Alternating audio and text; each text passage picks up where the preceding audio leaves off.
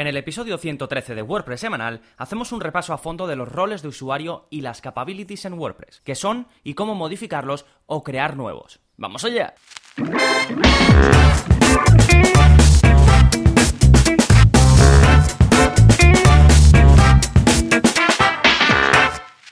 Hola, hola, soy Gonzalo de Gonzalo Navarro.es y bienvenidos a WordPress Semanal, el podcast en el que aprendes WordPress de principio a fin, porque ya sabes que no hay mayor satisfacción ni mejor inversión que la de crear y gestionar tu propia página web con WordPress. Y vamos a ver una cosa fundamental en esto de entender cómo funciona WordPress, sobre todo si la web o las webs que llevas tienen más de una persona, más de un usuario que va a acceder a ellas. Así que vamos a hablar de esto precisamente, de los roles de usuario, de qué pueden hacer cada mm, tipo o cada rol, de qué tipos de usuario hay en WordPress, de si podemos crear nuevos o modificar los que ya existen. Sí, así que vamos a hablar a fondo de todo este tema. Pero antes, como siempre, ¿qué está pasando en gonzalonavarro.es esta semana? Pues tenéis un nuevo vídeo de la zona código, ya sabéis que la zona código es ese sitio donde aprendéis a modificar vuestra web sin necesidad de utilizar plugins. Ahí tenéis un montón de vídeos, ya vamos por el vídeo 64 y en concreto en este te enseño a cambiar el color de los puntos de las listas. Ya sabéis, las listas desordenadas, cuando tú creas una lista, pues te salen pues los típicos puntitos. Y realmente si tú quieres modificar el color, pues te vas por CSS y, modificas el color, solo se te va a modificar el color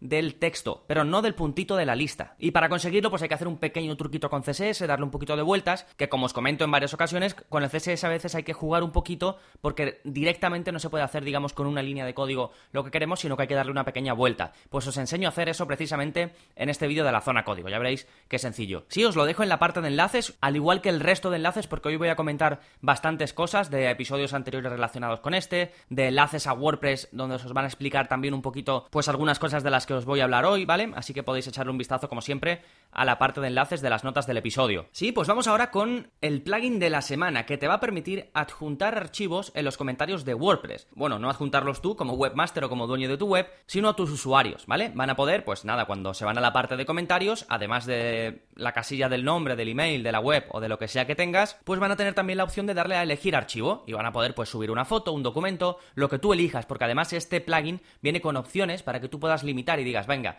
este tipo de documentos sí se puede subir, este tipo de documentos no, los que pesen más de X megas se pueden subir, los que pesen menos no. Sí, el plugin se llama Comment Attachment y te permite hacer pues todo esto que estoy comentando, ¿vale? O sea que además de estas restricciones de qué se puede adjuntar y qué no se puede hacer, también tienes algunas opciones de personalización puedes decidir dónde va a salir esta opción de que la gente suba documentos, si va a salir pues encima de la caja de comentarios, si va a salir debajo, puedes elegir un poquito dónde se va a mostrar. Está bastante bien, es un plugin relativamente popular para lo específico que es. Ahora mismo tiene más de 3.000 instalaciones activas, buenas valoraciones, en general un plugin que está bien. Sí, os dejo el enlace en las notas del programa, recordad, este es el episodio 113.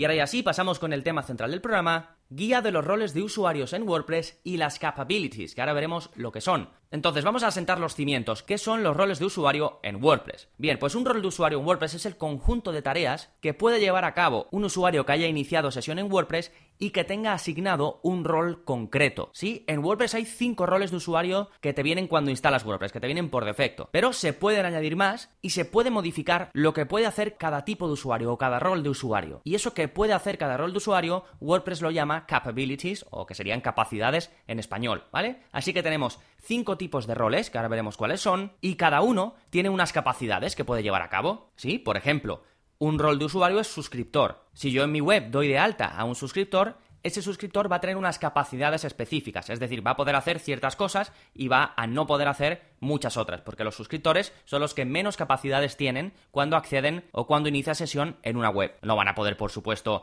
escribir un post, no van a poder subir una imagen, ¿sí? Sin embargo, un editor, que sería otro tipo de usuario, otro rol de usuario, si va a poder crear una entrada, si va a poder publicarla, ¿vale? Pero ahora veremos eso en más detalles. Entonces, tenemos por un lado los roles de usuario y por otro, como os comentaban, las capabilities o las capacidades. ¿Qué tiene que ver esto con los usuarios de WordPress? Pues bien, como ya te he comentado más o menos, son las capacidades que tiene cada usuario y que van a ser unas u otras dependiendo del rol que se les haya asignado. Ejemplos de capacidades es, como ya os he dicho, publicar entradas, moderar comentarios, editar usuarios, administrar categorías y etiquetas, ¿vale? Hay muchísimos y os dejo enlaces a la página de wordpress.org, ¿vale? Os dejo una a la parte en español donde se explican qué son los roles de usuario, qué tipos hay, qué son las capabilities, y luego os dejo otra al codex, que esto está en inglés, pero está bien porque tenéis una tabla con lo que puede hacer cada tipo de usuario, ¿vale? Está en inglés, pero se entiende muy fácil. Entonces, ¿cuáles son esos cinco tipos de usuario que vienen en WordPress? Pues bien, tenemos administradores, voy a decir, de los que más capacidades tienen, los que más cosas pueden hacer,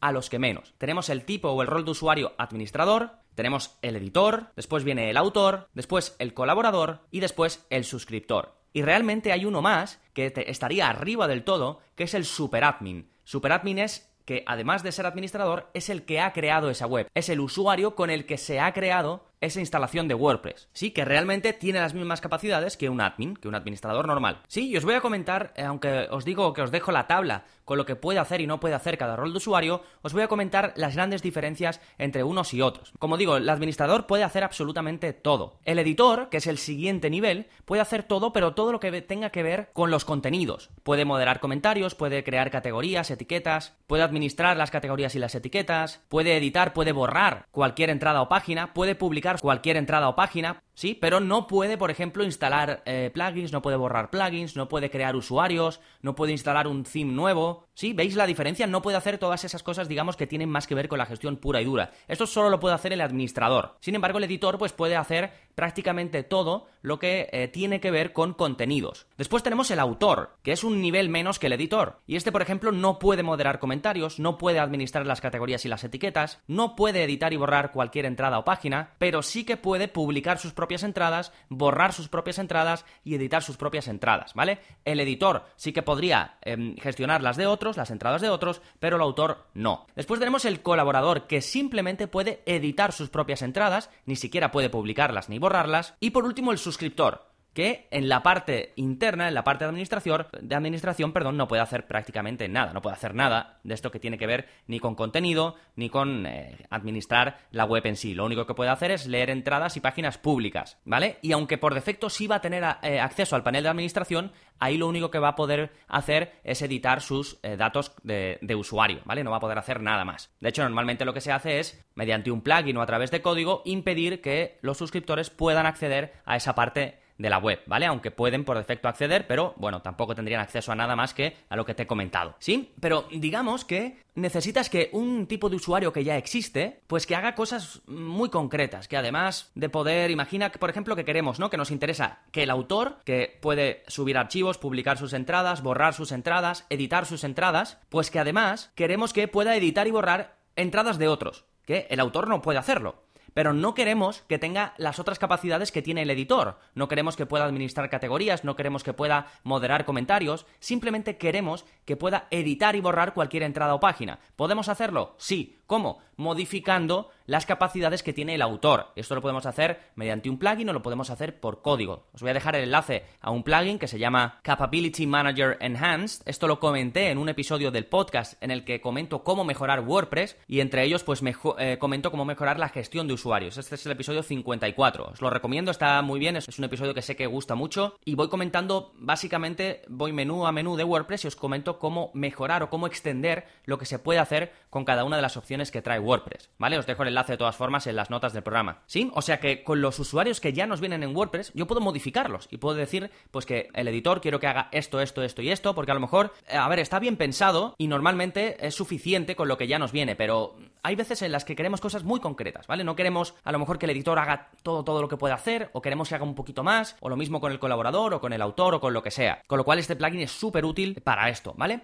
¿Qué otra opción tienes? Pues como os comenté eh, al principio, también puedes crear nuevos roles de usuario. Es decir, puedes inventarte uno nuevo y decir, venga, quiero un tipo de usuario que lo voy a llamar ayudante. Y mm, yo quiero que mi ayudante, por ejemplo, pueda actualizar WordPress, pueda actualizar los temas y los plugins, porque necesito que me eche un cable eh, con eso, pero sin embargo no, no le voy a dejar que añada nuevos plugins ni que los pueda borrar, ¿vale? Con lo cual estoy dando, digamos, capacidades que tendría un administrador, pero estoy quitando otras que no me interesa que tenga. Sí, pues puedes crear un tipo de usuario, un rol de usuario a medida para lo que necesites. Y para esto también puedes usar el plugin que te he recomendado, que de nuevo te digo se llama Capability Manager Enhanced, ¿sí? Y vas a poder hacer precisamente esto. Vas marcando, dices, venga, quiero que este rol de usuario nuevo que he creado pueda hacer esto, esto y esto, y vas seleccionando, ¿sí? Si te fijas realmente, em, ahí tú seguramente tengas más de estos roles de usuario, más de los cinco que vienen por defecto con WordPress, seguramente tengas más. ¿Por qué? Porque los plugins más populares, como Yoast, WooCommerce, EDD, o algunos otros, por ejemplo, de enseñanza, como LearnPress, que lo que vemos un curso en el área para suscriptores, pues todos estos te crean, cuando los instalas, nuevos roles de usuario. Por ejemplo, Yoast te, te, crea uno que se llama SEO Editor, otro que se llama SEO Manager, ¿vale? Es decir, te crea roles de usuario que tú puedes tener para que te gestionen el SEO. Sin embargo, no puedan tener acceso a otras cosas que pueden ser importantes, ¿sí? O, por ejemplo, el plugin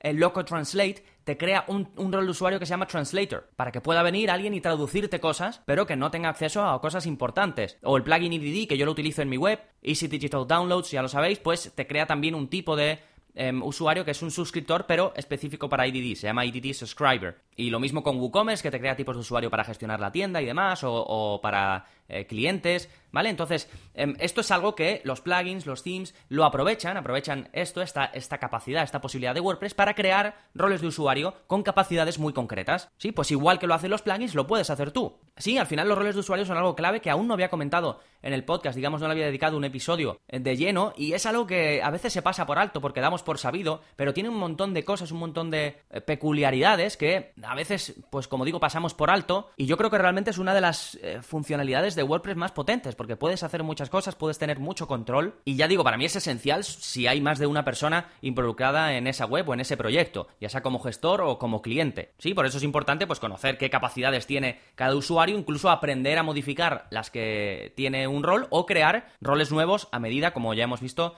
eh, que lo podrías hacer por código, pero el plugin que te recomiendo está genial. ¿Vale? Recordad, os dejo enlaces, eh, bueno, al, vídeo de, de, esta semana de la zona código, al episodio 54, donde os, hablo un poco de cómo mejorar la gestión de usuarios. Ahí os hablo eh, del plugin que os he recomendado aquí. También os dejo un enlace a la clase del curso de WordPress básico sobre la gestión de usuarios en WordPress. Ahí vemos el menú de usuarios, lo vemos de principio a fin. Os dejo un enlace en español a wordpress.org sobre los usuarios y las capabilities. Os dejo otro al códex de WordPress que tenéis una tabla con cada cosa que puede hacer cada tipo de usuario, es decir, todas las capacidades que tienen cada rol de usuario en WordPress. Y por supuesto el enlace al plugin Em, que os he comentado en varias ocasiones. ¿Sí? Y por último, como siempre, si quieres seguir aprendiendo a gestionar tu propio negocio o proyecto con WordPress, ya sabes que siempre te doy la oportunidad de probar el área para suscriptores durante 15 días sin compromiso alguno, ¿vale? Entras, ves todos los cursos, todos los vídeos de la zona código, me contactas para pedirme soporte en lo que necesites, que ves que es para ti que te gustaría seguir, pues no haces nada, que no quieres seguir, me contactas, oye Gonzalo, que no quiero seguir, te hago la devolución de los 10 euros y sin problema, ¿vale? Ya sabéis que para apuntaros podéis ir a gonzalonavarro.es barra cursos, ahí tenéis toda la información y la posibilidad de apuntaros. Y nada más, si os ha gustado el episodio de hoy y queréis ayudarme a que siga creciendo, a que siga creando episodios como este, ya sabéis que podéis aportar vuestro granito de arena dejándome una valoración en iTunes. No me canso de agradeceroslo porque es aquello que me permite estar siempre ahí cuando alguien busca WordPress en iTunes, que yo aparezca y que siga llegando pues cada vez a más gente. Así que como siempre, muchas, muchas gracias. Si ya lo habéis hecho, pues fantástico. Si no, pues os animo a que me echéis un cable por ahí. Y si me escucháis desde iVoox, desde la plataforma que sea, muchas gracias por la acción que toméis. Ya sea un comentario, si se puede poner reseñas, pues reseñas, los me gustas, todo, ¿vale? De verdad, muchas, muchas gracias. Nada más por este episodio. Nos seguimos escuchando. Adiós.